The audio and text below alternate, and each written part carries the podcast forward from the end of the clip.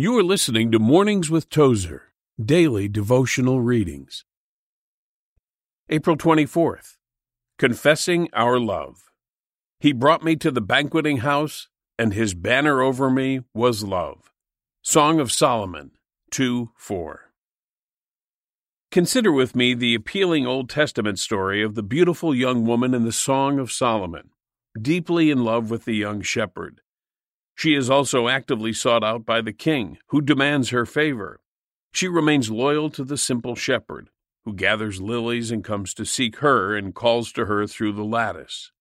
In many ways, this is a beautiful picture of the Lord Jesus, of his love and care for his bride, the church.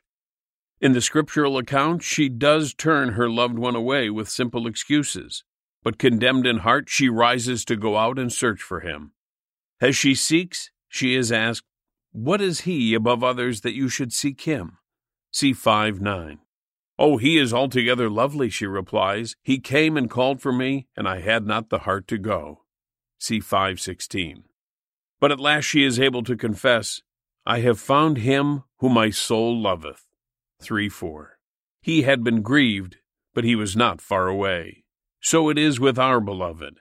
He is very near to us, and he awaits our seeking. Lord, you are altogether lovely. Thank you for pursuing the human race even in our state of unloveliness. You've been listening to the Mornings with Tozer podcast. To discover more on the life and writings of A.W. Tozer, visit awtozer.com.